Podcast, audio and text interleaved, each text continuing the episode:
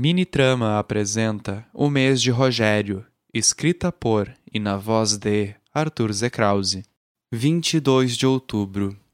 Nossa volta para casa não poderia ser senão a mesma que nós fizemos de ida para a fazenda. Eu, escorado na janela, enquanto Pedro bebia suas misturas insanas de líquidos que teimava em fazer após parar em dois postos para ver se encontrava energético.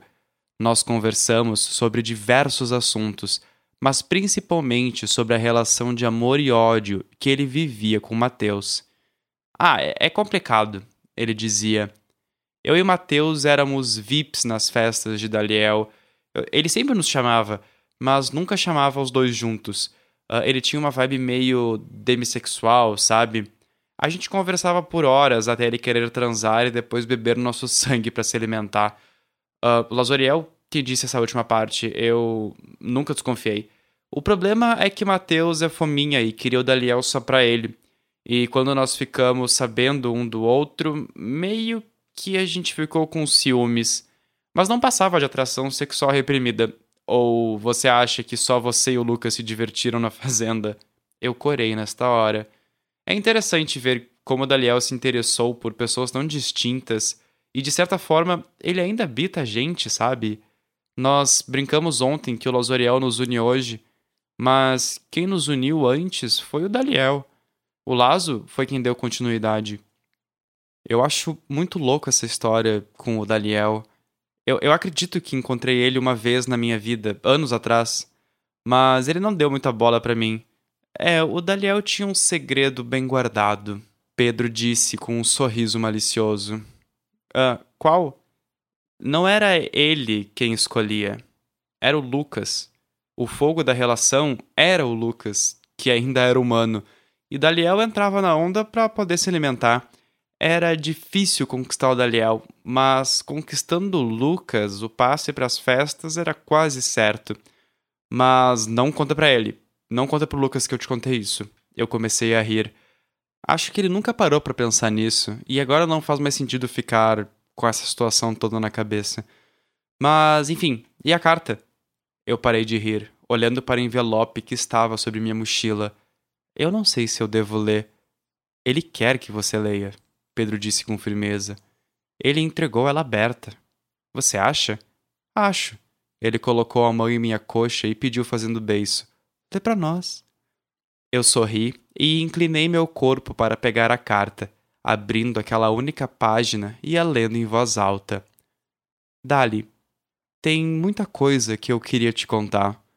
Sobre quanta saudade eu sinto, sobre como eu precisei enfrentar a vida depois que você partiu, mas eu vou focar nos pontos positivos, nas coisas felizes que aconteceram. Só que antes, eu preciso pedir desculpas. Eu sei que você nunca quis isso para mim, mas eu acabei virando um membro, um kindred, um vampiro, como você preferir, assim como você.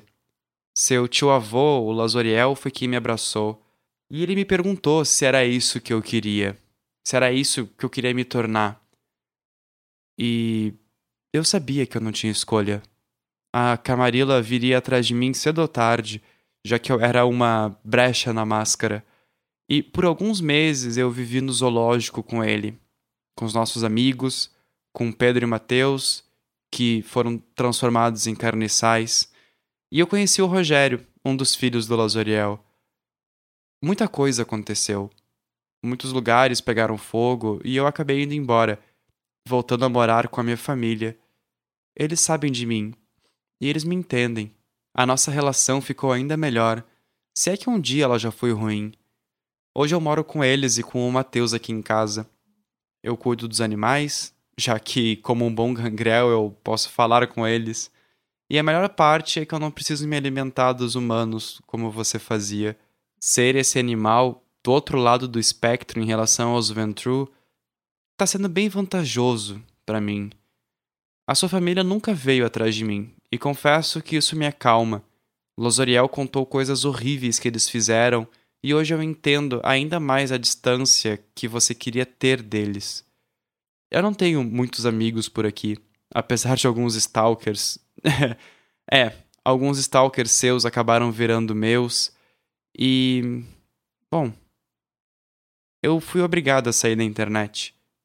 E eu não sinto falta, mas ainda pego alguns trabalhos para fazer como funcionário temporário em algumas agências do sul do país. A minha vida só não tá melhor porque você não tá aqui. E é engraçado, sabe? Eu, o Pedro e o Matheus, nós sempre falamos de você em nosso grupo do celular. Você ainda vive para nós, já que por muitos anos não vamos morrer e. Bom, a gente não vai deixar que você seja esquecido. E eu espero que você esteja bem, onde quer que você esteja, e que de alguma forma receba as oferendas que eu tenho deixado para você nas raízes da árvore aqui perto de casa. Bom, com muito amor, da pessoa que sempre te amou e sempre vai te amar, Lucas. Eu olhei para o lado quando Pedro se moveu, limpando as lágrimas que escorriam de seu rosto. Foi injusto, sabe? Pedro fungou. Ele não devia ter morrido. Não devia ter confiado naquelas pessoas. E sabe o que é mais engraçado? É, não tem nenhum vivo daquele grupo. Eu falei baixinho. Exatamente. Todo mundo morreu. E a vida de quem que foi afetada? A nossa. E não acho que eu tenho remorso dessa vida que eu tô vivendo, mas eu realmente sinto falta dele. Eu sei como é isso. Bom, mais ou menos.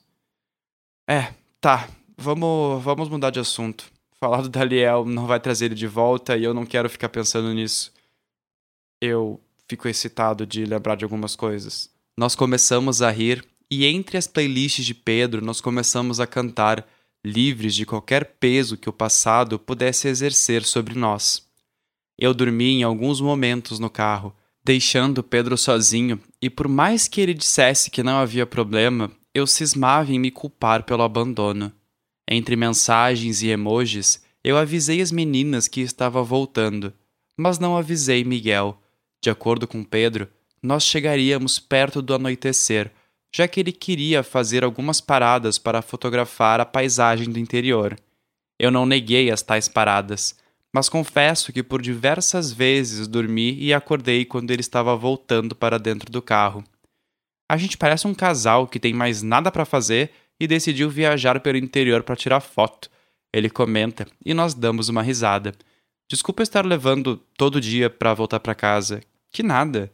Nos momentos que eu estou acordado, é bom ver a paisagem passando.